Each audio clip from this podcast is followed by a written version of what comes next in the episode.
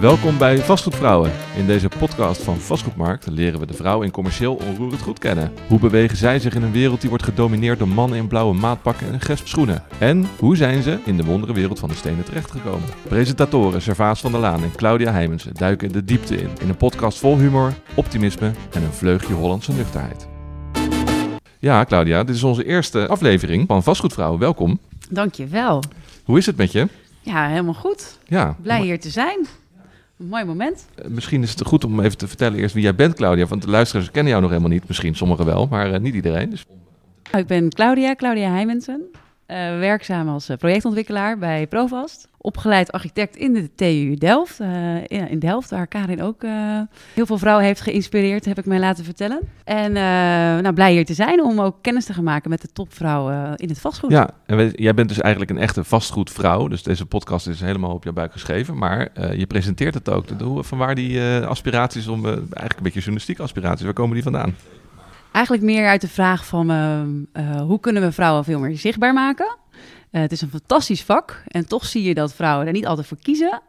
Eh, en ik geloof heel erg in als je meer vrouwen ziet die jou inspireren. Dat doen mannen ook overigens. Hè. Ik hou ook echt van het vak vanwege de mannen. Eh, dan wordt het gewoon wat diverser en dat gaat gewoon te, te goede komen van, eh, van de vastgoedsector. Ja, ja. Want stiekem werken er best wel veel vrouwen in, eh, in vastgoed. Hè? Dat merken wij op, in ieder op het platform van, van Vastgoedmarkt. waar ik hoofdredacteur van ben, zoals sommige luisteraars misschien weten. dat daar toch de verhouding man-vrouw beter is dan aanvankelijk dacht. Dus bijna 50-50 zelfs, hè, qua bezoekers. En ook als je op een willekeurige borrel staat, dan valt het, stond voor corona dan. viel het me alles, alleszins mee. Maar toch qua zichtbaarheid in media en ook in Vastgoedmarkt zelf, dan zie je toch... eh, toch vaak, eh, vaak mannen. Dus eh, vandaar ook deze podcast, die echt women only is. Vastgoed vrouwen. Dus mannen komen er niet tussen. Ik ben de enige man in deze podcastserie. Aangeschoven is Karin de Glas. Nu nog, ja, of eigenlijk niet meer, directievoorzitter van IJmeren. Tot, tot 1 juni, ja, dus de laatste dagen. Ja, vanochtend ben ik rustig opgestaan, want ik had gisteren mijn afscheid van IJmeren. Oh, Ja, bijzonder moment. ja, bijzonder moment. En zeker natuurlijk ook bijzonder omdat eh, ja, in de huidige tijd eh, kan dat niet zoals het vroeger deed. Hè? Je had, je had het net al over een borrel. Dus ja, dat ging natuurlijk niet. IJmeren heeft 900 mensen in dienst. Dus ja, ik had natuurlijk ontzettend graag afscheid genomen met een groot personeelsfeest. Maar dat zat er gewoon niet in. Dus wij. eh, Hoe hadden- ging dat dan? nou, het ging, eh, we hadden in eh, de Adam Tower een eh, studiootje ingericht. Heel professioneel gedaan. En er was een heel mooi afscheidsprogramma voor me georganiseerd. En dat ging vanuit dat studiootje, dus, dus digitaal, dus online, eh, streaming. Het enige vervelende is dat, ja, zelf zie je niemand. Hè? Dus ja, er komt een paar keer dan, krijg je zo'n zo'n zo'n soort puzzelstukjes eh, op, je, op het beeld... waar je heel snel mensen, eh, een heel vol beeld met allemaal kleine vakjes ziet... waar mensen dan in zitten. Maar dat, dus dat, ja, die interactie, ik vind altijd heel leuk juist om interactie eh, te hebben met mensen. Dat, dat is dan eh, minder. Maar het was toch hartverwarmend. Maar je gaat niet helemaal weg, toch? Je hebt wel afscheid genomen, maar je gaf aan... ik ga toch nog blijven op een bepaalde manier om kennis en kunde over te dragen. Dus ze zijn je niet helemaal kwijt. Nee, nee, nee. Ik zie het, eh, nou, ik zie het eigenlijk gewoon als een soort volgende fase in, in mijn leven. En voor mij is leven en werk, dat is één. En, en ja, dit wordt een fase eh, waar ik waarschijnlijk, eh, ik zeg nooit nooit, eh, wat minder eh, echt in de directe vuurlinie zal staan, maar wat meer op de achtergrond. eh, dus meer in, in commissariaten, toezicht, maar ook wel commissies en whatever. Dus ik wil inderdaad, precies wat jij zegt, heel graag kennis overdragen, eh, kennis en ervaring. Hè? Want ja, god, ik heb natuurlijk ook vlieguren. Nou, en ik ga gewoon eens kijken en dan net, net ietsje, ietsje rustiger. Niet meer elke dag aan hoeven, niet meer 24 uur per dag aan hoeven staan. Daar kijk ik wel naar uit. Ja, kan ik me heel goed voorstellen. Eh, daar gaan we straks nog verder over praten. Maar we beginnen met iets heel leuks. Eh, dat zijn namelijk... Duivelse dilemma's.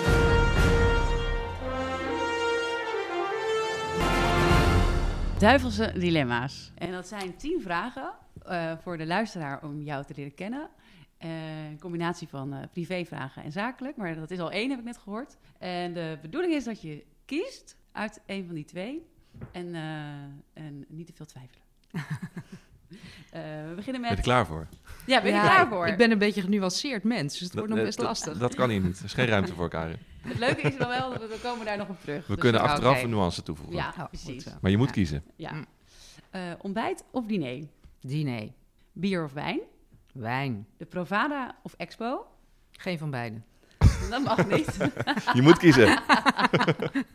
Ja, dan, dan Het ene is natuurlijk nationaal georiënteerd, Ja, het andere ja. veel meer internationaal. je voor de Hollandse glorie, dat. toch? ja, ja, laten we dan maar Provada doen.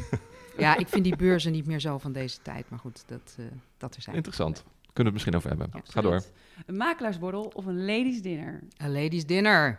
Kantoren of wonen? Wonen. Wetenschap of bedrijfsleven? Allebei. Dat mag niet.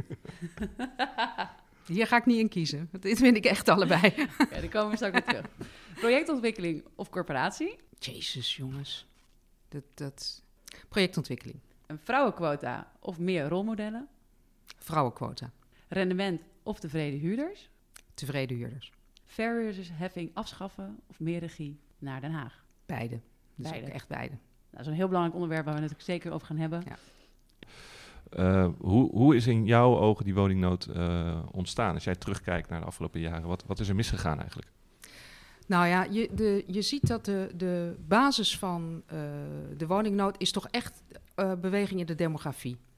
Eh, dus ja, Nederland groeit nog steeds, hè? Dat is nou eenmaal zo. Ja, En er dat- komen iets minder expats, maar we ja, nog en, ja. eh, ja, we groeien nog steeds. En dat is ook niet alleen maar omdat er mensen van buiten naar Nederland komen. Nederland groeit ook zelf nog. Maar daarnaast eh, heb je ook huishoudensverdunning. En dat met name is een drijver dat, je, dat er meer woningen nodig zijn. Je ziet dat mensen langer, een langer deel van hun leven alleen doorbrengen. Ja, en dus ook alleen, dus in plaats van dat ze met z'n tweeën één woning nodig hebben, hebben ze twee woningen nodig. Je ziet veel meer eh, splitsing van gezinnen, eh, waar ook ja, dan ineens eh, een gezin twee woningen nodig heeft. Dus je ziet, dat is echt een, een, een bestendige trend. En je ziet eigenlijk dat het vooral die huishoudensverdunning is, die nu alle, alle berekeningen die je ziet, hè, dus die 1 miljoen woningen die nodig zijn, dat, dat is belangrijk. Wat je daarnaast ziet, is dat de woningprijzen ontzettend omhoog zijn gegaan, met name door de lage rente. Ja. Want ja, de, de, mensen kijken naar hun maandlasten. Ja, Dat dus is uiteindelijk wat logisch. je voor een woning kan betalen is wat je kan lenen. hè? Exact. ja, ja. Ja, Of- ja, Of wat je betaalt is wat je kan lenen. ja, maar het probleem zit erin dat eh, banken kijken ook naar het inkomen van mensen. En als je dan kijkt dat nou, gemiddelde woning in Nederland is, dacht ik, ongeveer eh 350, 345, 350.000 eh, euro.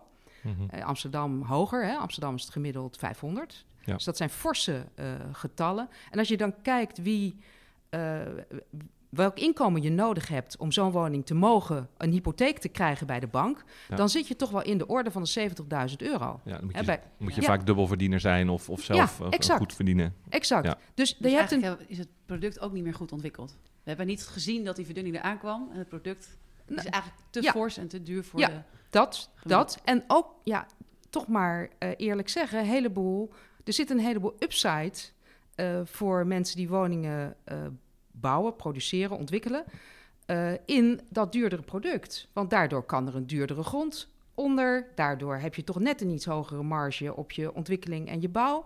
Ja, dus er zit ook wel een soort, soort, ja, een soort stille driver eh, in om, om eh, die betere woningen te bouwen. En het is ook heel lang is gedacht, we hebben een treintjesmodel.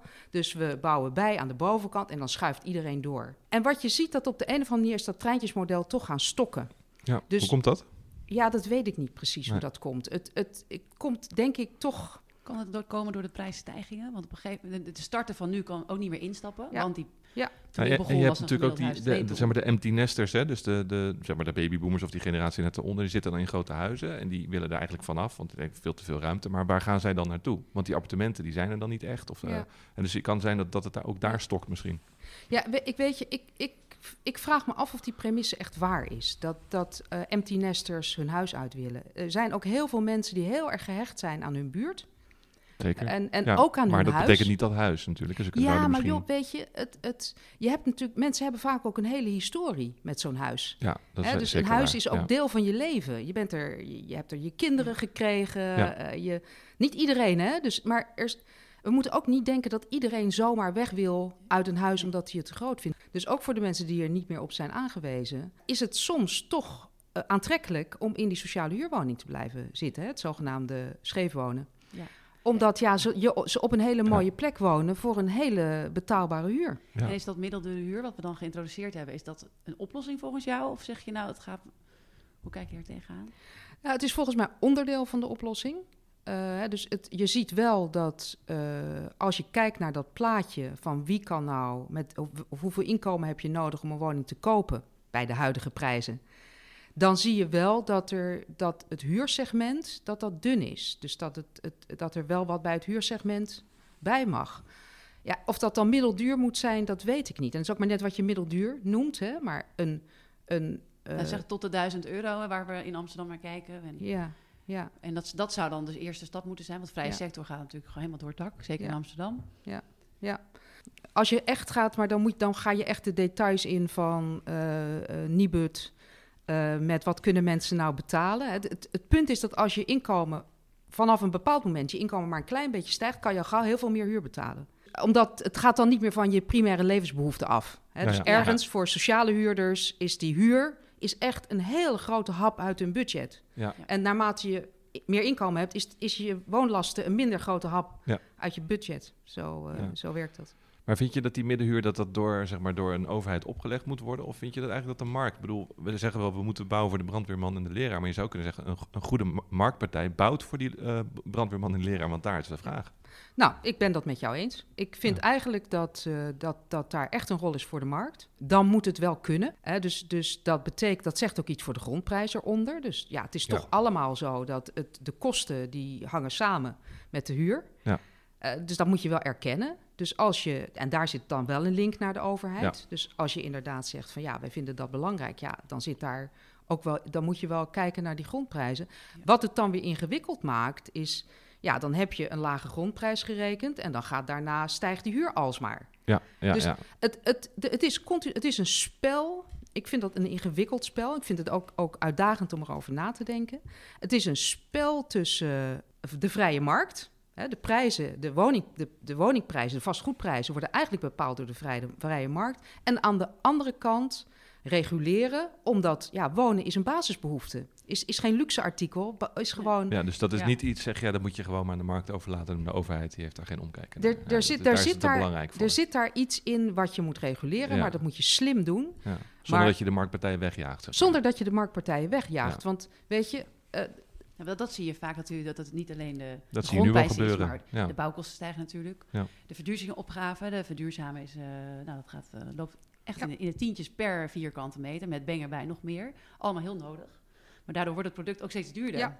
En eh, Ja. dus dat spanningsveld is er is Ja. zo aanwezig. En dat is wel lastig om dat op één manier op te lossen. helemaal met je eens. Helemaal met je eens. Dat het is, je, ik, ik denk dat de afgelopen paar jaar eh, heb ik hier bij Almere gezien dat eh, de, de, de, de bouwprijzen wel met 20% gestegen zijn. Hè, door al dit soort dingen. Dus de autonome stijging gewoon door grondstoffen en, en arbeid die duurder wordt. Eh, eh, maar, ook, eh, maar inderdaad ook normverzwaring, met name aan de duurzaamheidskant. En betekent dat een verandering van jullie woningportefeuille? Dat je dingen bepaalde dingen niet hebt kunnen doen bijvoorbeeld? Of andere keuzes? Ja, nou wat je inderdaad ziet als wij kijken naar onze doelgroep, dan zien we wie, heb, wie, wie, wie hebben daar nou echt een probleem. Hè, dus waar, als, als, als maatschappelijke organisatie, ja, is toch de belangrijkste vraag die je zelf moet stellen: welk maatschappelijk probleem moet ik oplossen? Nou, dan zien wij dat eh, met name starters en herstarters, dat die echt een probleem hebben om aan een woning te komen. Dus je hebt het over mensen die tot hun dertigste eh, thuis blijven wonen bij hun ouders omdat ze, geen, omdat ze niet kunnen uitvliegen, omdat er, hè, ze hebben geen woonduur opgebouwd of eh, inschrijfduur. Ja. Eh, dus ze hebben nog niet genoeg eh, Ja, bij elkaar punten, gesprokkeld ja. om aan de beurt te komen. Mhm. Ehm, eh, nou, dat. ja. En mensen met een relatiebreuk. Dus, en dat zijn bijna überhaupt hè, onze doelgroep, als je kijkt naar de, de inkomens waarop wij toewijzen, dat zijn bijna, nou niet bijna alleen maar, maar een heel groot percentage daarvan is eenpersoonshuishoudens. Dus in, de, in onze regio is zo'n beetje 75 die binnen de doelgroep valt in eenpersoonshuishoudens. En Heeft dat is misschien veranderd in de tijd, terwijl het Zeker. product wat je hebt Ja. in de Ja. aanbieding... Vroeger waren dat de niet gezinnen. ja, vroeger waren dat de gezinnen. Ja. Dat is ook een, Ja. een, echt een, een soort, soort beeldverschuiving. Dus heb je kleinere woningen nodig eigenlijk. Dus heb je kleinere woningen Ja. nodig. Dus wij eh, zetten inmiddels eh, eh, behoorlijk in op flexwonen. Uh, dus kleinere woningen die conceptmatig worden gebouwd. En flex heeft helaas een slechte naam. Want je Doe je denkt, dan tijdelijk? Wat moet ik het dan nou, het is, Zijn is wel containers of wat? ja, precies. Hè? Dus Dat- dat, dat- dat bedoel ik. De, de vooroordelen rollen meteen uit jullie mond. Ehm, eh, nee, het zijn geen containers. Maar het is wel zo dat ook containers kunnen flexwoningen zijn. Maar dat is niet wat wij voor ogen hebben. Ze zijn wel tijdelijk, maar het zijn wel woningen die ergens voor 15 jaar bijvoorbeeld staan. Het voorbeeld, voordeel daarvan is ook eh, dat je ze kan neerzetten op plekken waar nog geen definitieve woonbestemming op zit. Ja. Hè, Ja. Dus je kan bijvoorbeeld vooruitlopen in Havenstad, kan je vooruitlopen op een ontwikkeling die eh, gaat komen. Het zijn inderdaad wel wat kleinere woningen. Dus het zijn wel echt woningen die bedoeld zijn voor deze mensen. Dus mensen die echt zeggen van nou, ik maak mijn eerste stap. Ofwel, ik maak mijn eerste stap naar ja, zeg maar een, een ander, eh, ander soort leven met een, waarbij ik eh, van, van een partner eh, eh, gescheiden ben. Het voelt wel veel flexibeler, want na 15 jaar gaat het weg. Ja. Kan je een ander product neerzetten Ja. wat veel meer past bij de vraag ook. Ja, precies. Dus dat. En het, het, wij proberen het dan zo te doen. A, dat het er echt tof uitziet.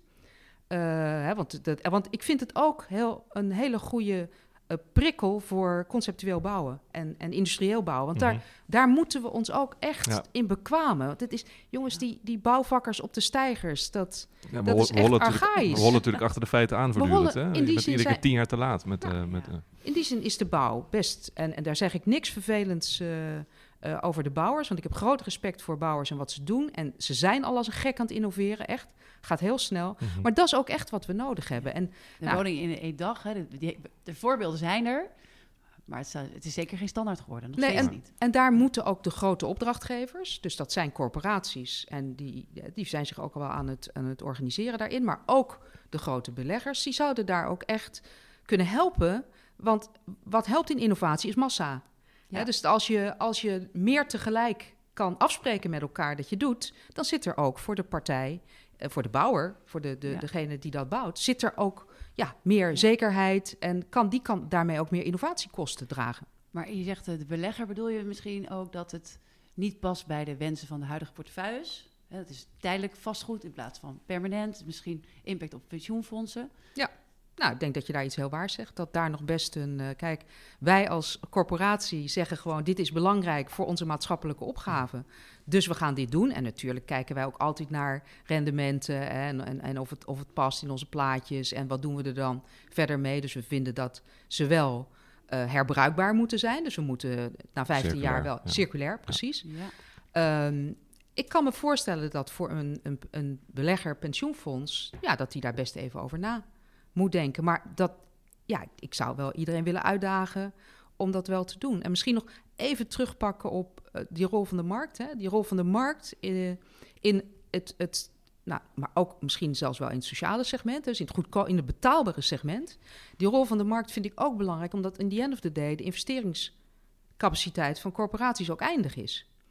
Dus ja, het is gewoon slim om met elkaar die pensioengelden die er gewoon liggen, ook in te zetten Ja, dat is wat ik wilde, je wilde vragen. Want waar ligt nou precies die, de rol van die corporaties? Je zegt eigenlijk, ja, een- wij, wij kunnen een stukje doen, maar lang niet alles. Nee, dus, dus ik, ik ben helemaal niet tegen dat corporaties eh, middenhuur doen. Maar ik vind niet dat het zo zou moeten zijn dat alleen corporaties middenhuur doen. Nee, want dat Het- kunnen jullie niet aan, zeg maar, zeg je nee, dat kunnen we met Nee, z'n met allen, dat kunnen we met z'n allen niet aan. Eh, en ik denk dat je het ook niet moet willen. Want het is, kijk, corporaties zijn er toch vooral voor een niet rendabel product. Hè, want dat, dat, dat, dat was ooit de basis. Ja. Dat wil niet zeggen dat je niks wel rendabels mag doen. Of Mhm. in ieder geval iets wat op korte termijn niet rendabel is. Ja, Eh, dat je niks rendabels gezegd- mag doen. Maar ja, je, je, moet, je moet daar wel een balans in vinden. Maar vind er wordt hier gezegd, ja, die middenhuur in Amsterdam is niet rendabel meer voor marktpartijen. Dus dan moeten corporaties het maar doen. Ja, maar daar zit natuurlijk toch ook wel een link met de grondprijs. Ja, dus je en zegt met de eisen, wat, als wat de Claudia gemeente wat aan die grondprijs doet en iets, iets minder eisen, dan is het gewoon prima rond te rekenen. zeg En gewoon goed met elkaar over praten. Want misschien zijn er nog wel andere voorwaarden eh, die, die het voor een belegger wel aantrekkelijk kan maken. Hè? Iets, die- iets, iets, iets wat Als zit in de tijd. Ja, Ja, als je nu lengte. kijkt naar de, de, de gap op de stijging van die huurprijzen, die is natuurlijk vrij laag. Terwijl de, huur, de, de, de, de WOZ-waarden gaan veel hoger. Ja. Dat zou je veel meer in, eh, bij elkaar kunnen zoeken. Maar je moet natuurlijk wel verborgen dat het richting de vrije sector gaat. Ja. Maar iets vastleggen, misschien is dat het, als je iets meteen wil vastleggen voor 10 of 15 jaar, dan is alle flexibiliteit eruit.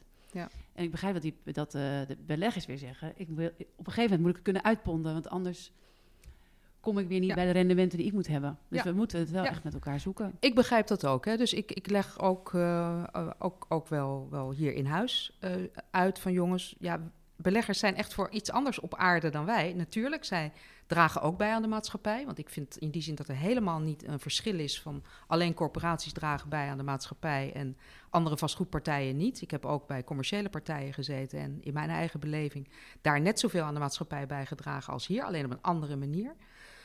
Ehm, kijk, pensioenfondsen die zijn er om, om ons pensioen goed eh, te beleggen. En daar is vastgoed een onderdeel van. Want behalve dat je in vastgoed kan wonen en dat we er met z'n allen de hele dag doorheen wandelen omdat het de stad maakt.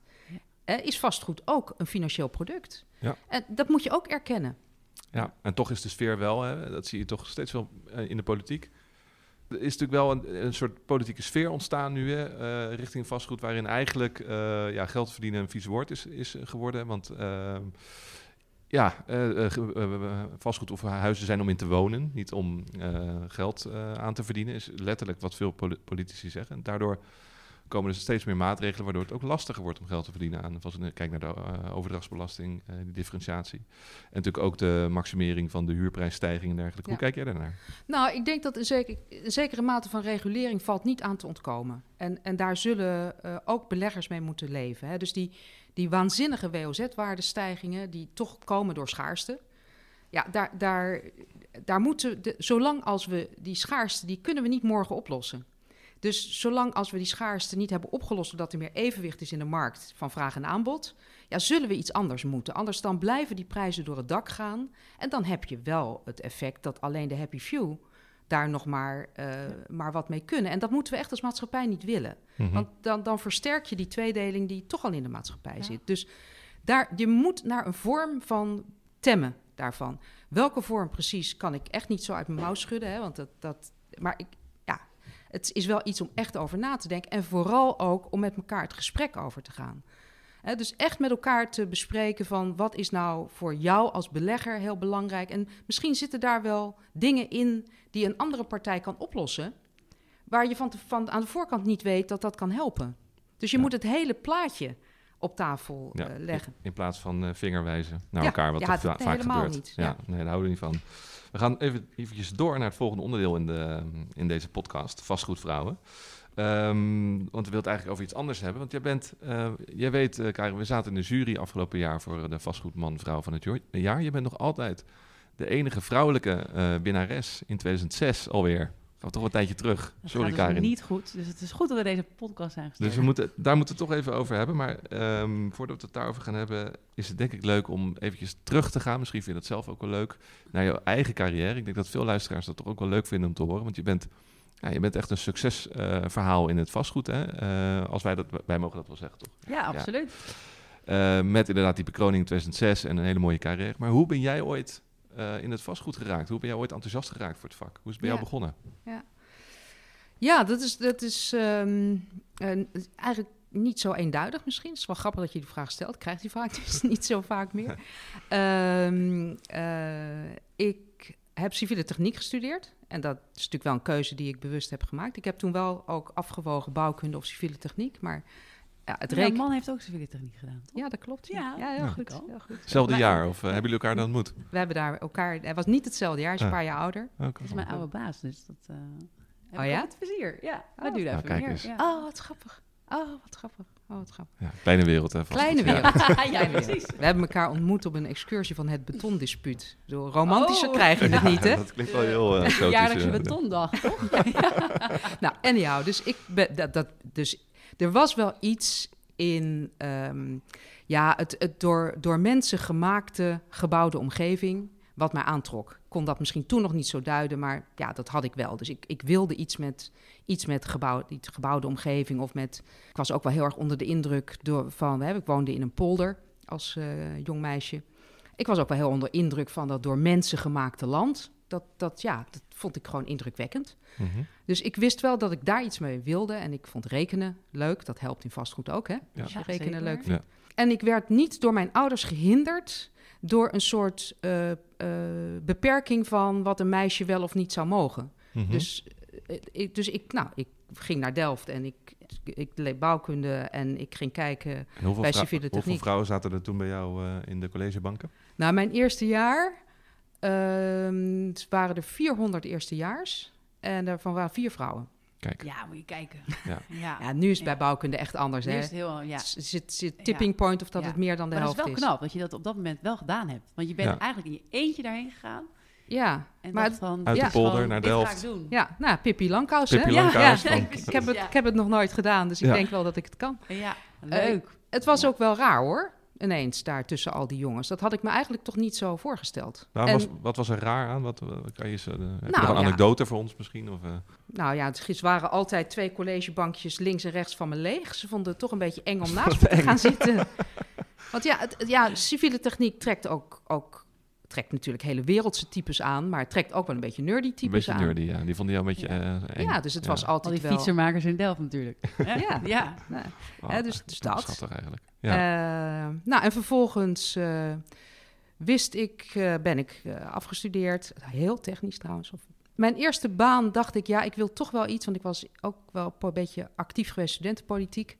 Ik wil toch wel meer iets met mensen. Ik wil niet alleen maar gaan zitten rekenen. Welke tijd was dit? Eventjes schetsende... ik ben in 77 gaan studeren en ik ben in 85 afgestudeerd. Dus Ja, nog ja. een lekkere lange periode. Hè? Toen Ja, kon dat kon- nog. kon- toen kon dat nog. En, Maar en, de, ook- en de economische situatie in Nederland toen? eh, Slecht. Slecht, hè? Ja, ja. joh. Ja. In crisis. midden jaren 80 was Ja. echt slecht. Ja. Eh, maar toch, ik zag een eh, advertentie van Twijnstra Gudde.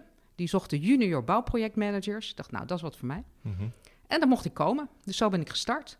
Ja. en dan komt een beetje van het een het ander. Dus ik, eh, dat was echt een, een geweldige kans om het vak te leren. Dus je begint, nou, ik weet niet of jullie je dat ook, of jij je dat ook nog herinnert. Je begint met verslagen schrijven. Hè? Ja, ja. Eh, Een hele goede Oh. manier. Je mag overal bij zitten. Je kan alles horen. Dus het Ja. is echt eh, leermeester gezel op en top. Ja, en op een gegeven moment begon het na een jaar of... Ik heb dat, dacht ik, vijf jaar gedaan. Begon het te kriebelen. Ik, deed toen, eh, ik was toen projectmanager van Bankmees en Hopen in... eh, bestaat niet meer. Rotterdam aan de Koolsingel.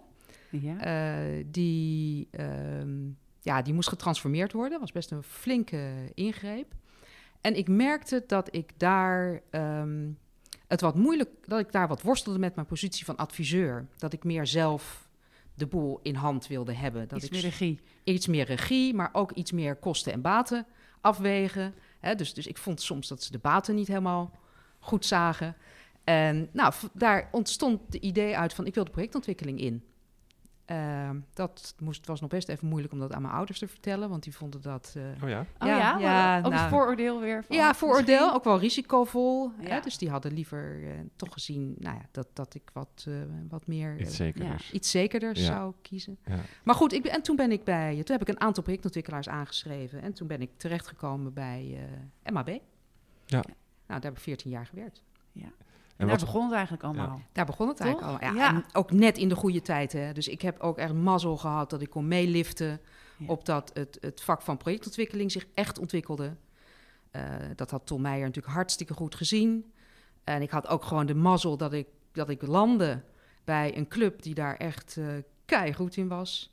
Dus ja, ik, ik heb gewoon, ben kind in een snoepwinkel eh, geweest, eh 14 jaar lang. en welke projecten heb je toen, eh, toen gedaan?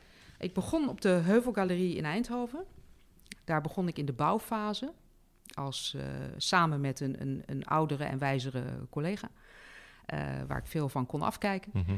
Eh, was een groot project in die tijd, hè, gemengd. Is dat niet wat we nu aan het transformeren zijn? Er wordt nagedacht over Ja, het toch? transformeren nu. Ja, zo Ja, gaat het. ja, zo gaan die dingen, ja. Die, le- die leeftijd heb ik al. Ik heb toen helemaal, helemaal uitgedacht en dat wordt nu gewoon Oh, weer helemaal... Rietel gaat het wel heel snel hoor. Dat eh, kunnen we soms ook niet bijhouden. Maar het was wel mooi. Het was niet, want het was echt midden in de stad. Hè? Dus het was niet alleen retail, maar er zat een muziekcentrum in. En er zaten woningen bij. En er zaten kantoren bij. Eigenlijk best wel als ik het zo beluister. Want wij praten altijd over mixed use. Daar moeten we veel ja. meer naartoe. Ja, Maar dat is deed een tijd dus vooruit. destijds al. Absoluut, joh. Bij MAB Ja. was, dat, was dat vanzelfsprekend. Want wij, wij, wij, wij waren heel erg getriggerd door retail. Dat was toch voor ons wel het, de, de, de- hè, de- een beetje de basis. Maar we wilden dat wel graag op goede plekken doen. Eh, en ja, natuurlijk ook, ook MAB had echt ook een, een, een, heel erg eh, kwaliteitsdrang. En als je het iets op een mooie plek, dus als je iets op een mooie plek doet, dan moet je ook iets moois maken. Ja, en dan, kan je, dan moet je ook wanden maken. Ja, en in die wanden kan je geen winkel stoppen. Dus dan ben je vanzelf mixed use. eh, ontwikkelaar. En zo'n Ja. zo'n eh, eh, zo'n zo'n voorziening als een, een muziekcentrum of een bibliotheek of, of cultureel centrum erin. Ja, dat maakt het natuurlijk ook, ook heel een heel aantrekkelijk eh, plek om naartoe te gaan. Ja, dat voegt ook Ja. in die zin echt wat toe. Ja. En kwam daar dan meer ook de relatie met de maatschappij en het maatschappelijke, wat je later bent, Ja. meer bent gaan doen Ja. in eh, je carrière? Ja, ik heb dat altijd als één ding gezien. Dus voor mij is, is ook het werk wat ik bij MAB heb gedaan... eh, net zo maatschappelijk eigenlijk als wat ik nu doe. Eh, want ook, ook Ja. dat, een goed stuk binnenstad, is gewoon nodig. Ik noem het in de mensenbiotoop. Hè? Dus Ja, dieren ja. hebben een biotoop, maar mensen natuurlijk ook. En dat is de gebouwde omgeving. En ja, daarmee draag je ook bij aan die mensenbiotoop. Want mijn tweede project bij MAB was Amstelveen. Nou, dat was gewoon, ik weet niet of jullie het nog kennen van voor de ingreep, was leeg, kaal en winderig plein. Mhm. Ehm, ja, en, en, en daar, eh, daar hebben we nou bij uitstek met elkaar, eh, samen met de gemeente, was in de PPS, hebben we echt een stuk stad gemaakt. Ja. Geweldig om Ja. te doen. En als je dan nu eh, van de week, de 15 burgemeesters die oproepen om de, Nou, nou, ja. met name te investeren in die stad. Dat is ook ja, de uiteraard probleemwijk een rol eigenlijk. Hè. De, ja, de, de, vogelaarwijken komen weer terug, eh begreep ik. Ja, maar ik had ook wel het gevoel dat het gewoon überhaupt over de stad gaat. Want als je dan ook naar Amsterdam kijkt, eh, alle gezinnen die vluchten naar, nou, als die bussen missen, dan gaan ze naar Haarlem. Hè. De stad wordt heel veranderd. Amstelveen, ja. Dus daar hebben ook, denk ik ook de nou, corporatie, maar ook beleggers, ontwikkelaars, steeds meer die rol om ook meer omheen te kijken. Niet alleen plotontwikkeling, maar wat jij zegt, een sto- weer een stuk stad bouwen met elkaar Ja. in die biotoop. Inderdaad, het, de integraliteit is natuurlijk hartstikke belangrijk, waarbij we ook wel in eh, de jaren negentig geleerd hebben dat je ook moet oppassen met integraliteit. Hè? Want als alles echt met alles samenhangt en je het niet meer los kan knippen, ja, dan, en, want in de markt kent zijn cycli, Mhm. dan word Ja. je op een gegeven moment ook meegetrokken in een stuk cyclus. Waarvan je op het eind van je project, terwijl je nou, dacht wat aan te gaan verdienen, ineens pats boem Ja. het putje induikt. Dus we hebben ook wel in, eh, nou, of dat nou in de jaren negentig is, of dat het echt in de crisis is geweest. Misschien is het wel in de crisis geweest, hè, 2008 heeft ons denk ik wel echt geleerd dat we, je moet integraal moet kijken, Ja. maar dat je vervolgens wel eh, het in stukjes moet kunnen ontwikkelen. In stukjes moet kunnen realiseren. Nu je dat zo zegt, hè, wat je ook ziet vaak, is dat op een gebiedsniveau wordt gezegd eh 40, 40, 20. Maar dat is vaak heel lastig om dat per plot te doen. Dus uiteindelijk zal je toch een gebiedsregisseur nodig hebben om dat Ja. voor elkaar te krijgen. Omdat je simpelweg het niet allemaal op elkaar kan wachten, bijvoorbeeld. Dat, Ja, dat en dat, precies dat. Dus die fasering, het kunnen faseren, dat is wel een, eh, een belangrijk iets. Dus als het aan jou ligt, veel meer overleg met elkaar, weten wat belangen zijn. Misschien elkaar daar vinden, maar wel binnen een Ja. eigen kader ontwikkelen. Ja, en ook de kracht van goed ontwerpen. Hè? Want dat is natuurlijk een van de dingen die ik ook in, eh, in Delft wel eh, eh, heb, echt heb meegekregen. Een, een goed stedenbouwkundig plan. Hè, waar, dus, dus ook durft die, durf ontwerpers daarin een stuk regie te geven. Opdrachtgeverschap is hartstikke belangrijk. Dus nou, dat weet je ook. Dus je moet er altijd wel bij aan het stuur zitten. Maar de, de relatie ontwerper-opdrachtgever is een hele krachtige relatie waarin je echt ja, iets goeds kan maken. En, als je het kijkt naar wat uiteindelijk die eindgebruiker wil, hè? want hoe ehm, ben je van de leest een projectontwikkelaar, hè? een heel team gaat iets moois neerzetten en dan wil uiteindelijk die gebruiker wil dat wel hebben. Dus wij creëren zoiets moois dat daar vanzelf wel eindgebruikers op afkomen. Of zeg je van nee, we moeten heel erg goed luisteren, kijken welke trends, wat speelt er in de samenleving, eh, welke behoeftes en misschien hier en daar bijsturen, want uiteindelijk maak je het voor die klant.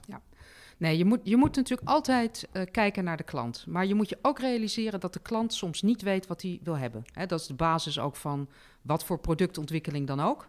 Ook, ook in consumentenproducten.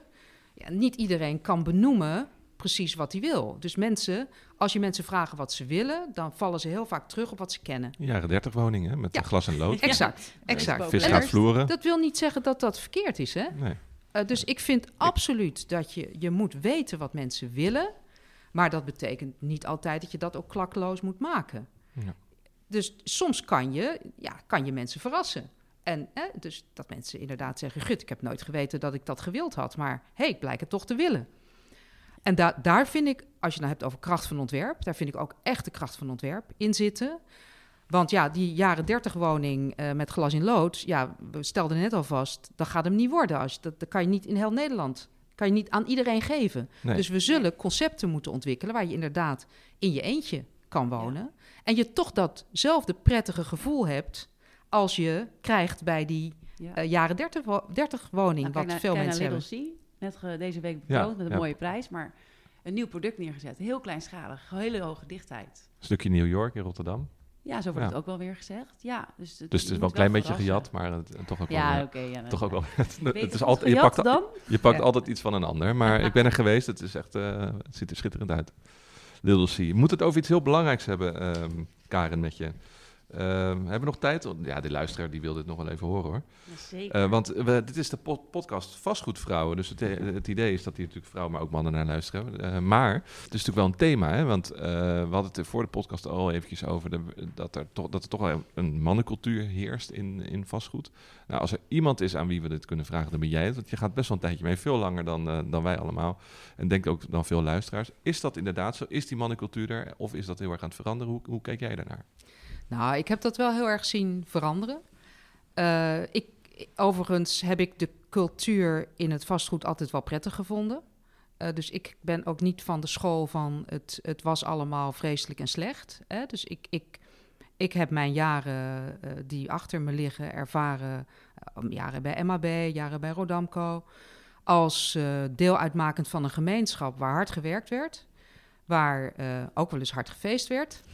Eh, en dat, dat mag er ook bij horen. Maar waar, waar hele professionele mensen zaten met echt ook hart voor, eh, voor het product wat Ja. ze maakten. En, daar, en daarmee ook hard voor de samenleving. Want ja, dat, dat je, je kan, als je, wij, wij doen als vastgoedmensen ons ding in de ruimte van ons allemaal. En dat is gewoon verplichtend. Eh, dus je kan, alleen maar die, je kan het alleen maar goed doen als je die maatschappelijke betrokkenheid hebt. Hè. Ik heb ook bij OVG gewerkt. Nou, die maatschappelijke betrokkenheid zat daar heel erg in duurzaamheid. Dus Ja, je moet Ja. een goede manier van maatschappelijke betrokkenheid hebben om met vastgoed eh, Toch zeg je bezig bij de, te zijn. bij de duivels dilemma's, ik kies voor vrouwenquota en, Ja. en, en minder voor de rolmodellen. Ja. Ik heb Ja. eens om me heen gevraagd dat de meeste mensen misschien durven zich er niet voor uit te spreken. Zeggen, nee, doe maar heel veel rolmodellen. ja. Dus daar ben ik ook wel nieuwsgierig naar. Nou, je hoorde mijn aarzeling ook, hè.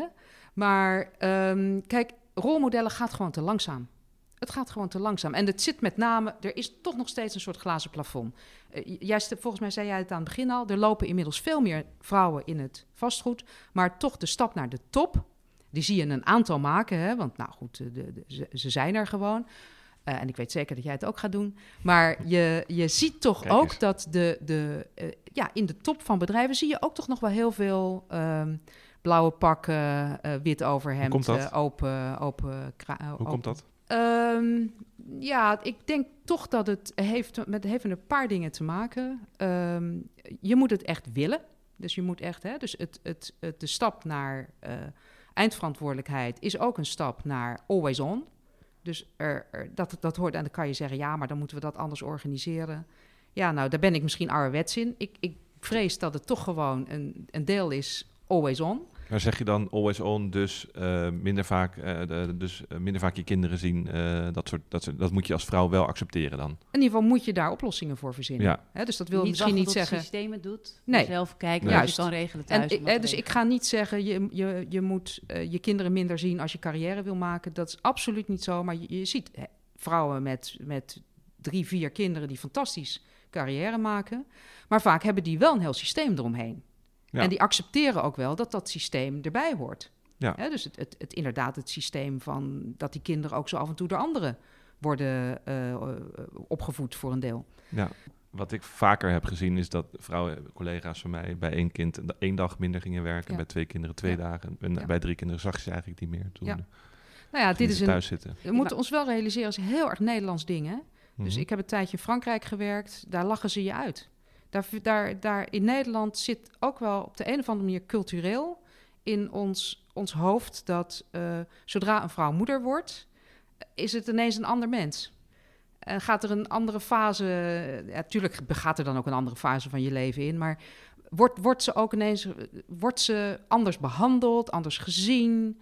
Mhm. Ik geloof misschien niet dat helemaal dat niet waar minder is. gepassioneerd Nee. bent voor die Nee maatschappij. joh, ik, ik ken Nee. vrouwen met Ja. drie, vier kinderen die, die, die bikkelhard gaan voor de ambitie die ze hebben. Ja. Omdat ze dat gewoon belangrijk vinden. En, Omdat maar, ze, en ze hebben dat dus beter georganiseerd, zeg je. Je moet dat stukje gaan goed organiseren, dan is het helemaal geen enkel probleem om kinderen te krijgen en carrière te maken. Eh, dat, dat, zeker. Ja, Ja. dat wil niet zeggen dat je eh, dan altijd aan alle standaards voldoet die je omgeving misschien eh, aan je stelt. Ja. Want dat, dat zien we natuurlijk ook. Er is wel een soort moederschapscultus in de zin van dat je ook zelf allerlei de, zelf koekjes moet bakken en zo. En je ja, bent- dat en je schiet er dan slecht- misschien bij Je in. bent een slechte moeder als je kind eh, vijf dagen naar de crash gaat. Zeg Ja, maar. ja. Ja, ja. Nou, en misschien moeten we ook eens kijken wat we van de mannen kunnen leren. Want eh, laatst was een artikel van vrouwen moeten meer netwerken. Niet alleen maar ijverig achter het bureau zitten, maar eh, zorgen dat ze ook geholpen worden. Eh, heb jij veel hulp gehad door die, die hele carrière heen? Heb je die brutale vraag durven te stellen bijvoorbeeld? Of, Ja. Ja, dat, dat is een leuke vraag. Eh, ik, ik denk dat ik heel erg veel hulp heb gehad. Ik, ik heb zo'n mazzel gehad dat ik bij MAB terecht ben gekomen. Hè, dat, ja, dat gebeurt je gewoon in je leven, dat je een keertje goed schiet. ja. En bij- binnen MAB speelde al dat, dat ik, ik was binnen MAB. Ik heb mij daar nooit anders behandeld gevoeld omdat ik een vrouw was. Eh, en er zaten helemaal niet zoveel vrouwen. Maar goed, bij MAB heeft natuurlijk ook Mariet Schoenmakers gewerkt. Ook eh, topvrouw. En François- Françoise de heb ik zelf nog aangenomen. Eh, dus daar, daar was een cultuur waarin dat, dat kon groeien en bloeien. En ja, dan, eh, ja, dan gaat het vanzelf min of meer. En Ja, eh, te horen, wat dit. Ellen Waals geloof ik zei laatst in een andere sessie... dat eigenlijk eh, de manier om het te doen is one of the guys worden, toch? Zoiets zei ze. Je hebt het, je hebt het ge- ge- gelijk. Wat zei ze precies? Nou, wat ik dat, waar mooi aan vond was...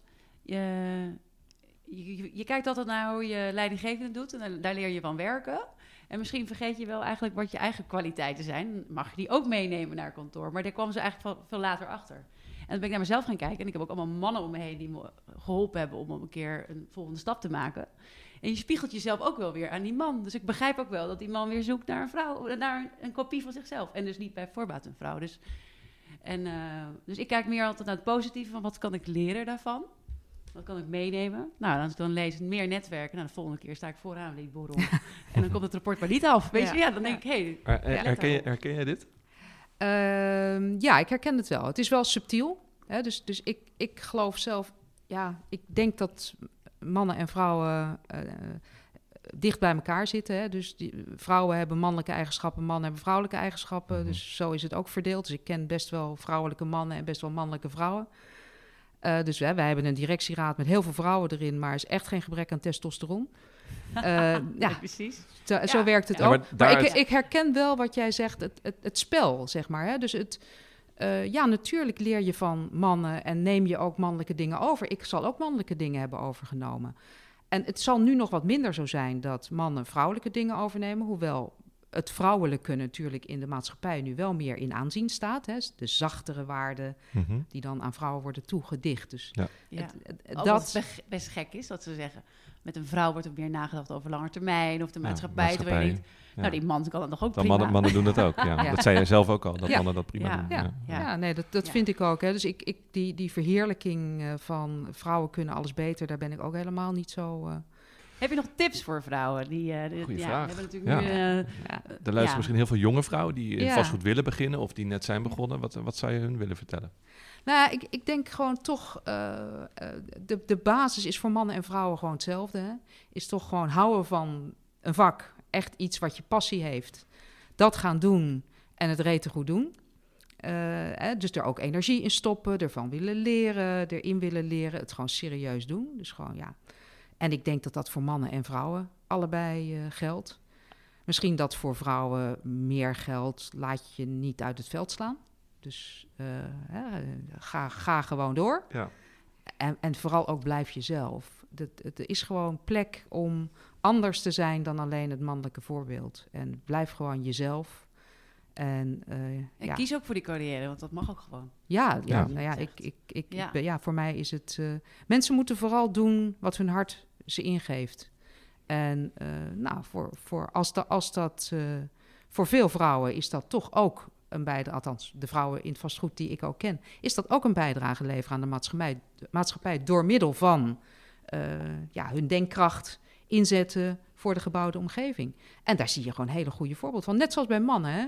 Dus ja, gewoon lekker Ja. samen doen. Dat is wel grappig. Toen we jou vroeger voor deze podcast zeiden van ik heb het nog nooit gedaan, dus ik zal, eh, ik zal het wel kunnen. Hè? Dus een beetje het Pippi Langkous eh, effect. En dat is volgens mij wel, eh, het is een paar keer teruggekomen ook in, de- in dit gesprek, in, in jouw carrière ook. Volgens mij is dat ook een beetje de eigenschap die je moet hebben om, ver, om het ver te schoppen in, een, in je carrière. Want als jij overal maar nadenkt van, nou, ik weet niet of ik dat kan en eh, het is wel spannend hoor.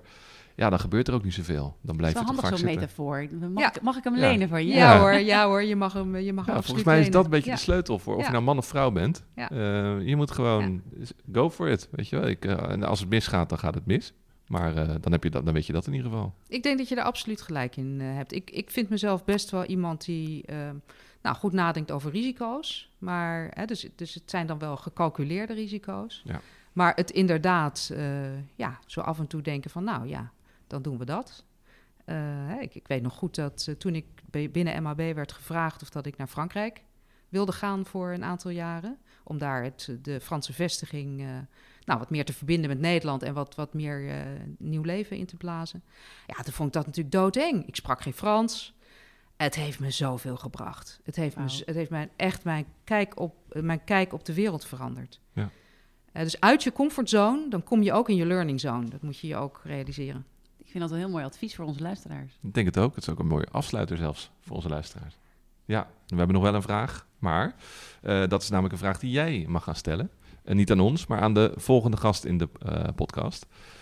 En over vrouwen in vastgoed gesproken op mooie posities. Nicole Maarsen. Eh, zij heeft onlangs aangekondigd eh, te gaan stoppen bij Sinteres Achmea. En ehm, zij is de volgende gast in de podcast. Als er een vraag zou zijn die je haar zou willen stellen, dan is dit je kans. Ja, ik denk dan toch dat ik eh, aan haar zou vragen hoe zij aankijkt tegen die twee kanten van vastgoed. Namelijk vastgoed als financieel product en vastgoed als deel van de maatschappij. Hele mooie vraag. Mooie vraag. Die gaan we haar stellen volgende keer. Karin, ik wil je hartelijk danken voor eh, deelname aan deze podcast. Volgens mij eh, ben je, is de test geslaagd. Volgens mij kan je het prima. Dus eh, daar hoef je geen zorgen meer over te maken, mocht je nog een keer benaderd eh, worden. Claudia, jij, jij nog een eh, afsluitend woord? Ja, ik vond dit was natuurlijk de eerste keer. Ja, was Eh, ook onze eerste keer. Ook onze eerste keer, maar eh, ontzettend eh, interessant. Ik heb een nieuw motto gevonden. Iets van Nogmaals dank daarvoor. En eh, ja, ik hoop dat we onze luisteraars eh, kunnen gaan, eh, inspireren de aankomende tijd. Ja, dat hoop ik ook. We gaan eh, voor de luisteraars. Dit was dus deel 1 in de podcast-serie Podcast Vrouwen van Vastgoedmarkt. Eh, er komen nog heel veel meer afleveringen. Iedere maand eentje. Je vindt eh, de aflevering in Spotify, je podcast-app, waar je maar wilt. Of op de site van Vastgoedmarkt. Vind je deze podcast leuk? Like hem dan, delen met je vrienden. Vertel, vertel het rond aan familie en wie het ook maar wil horen. Dank voor het luisteren en graag tot de volgende keer.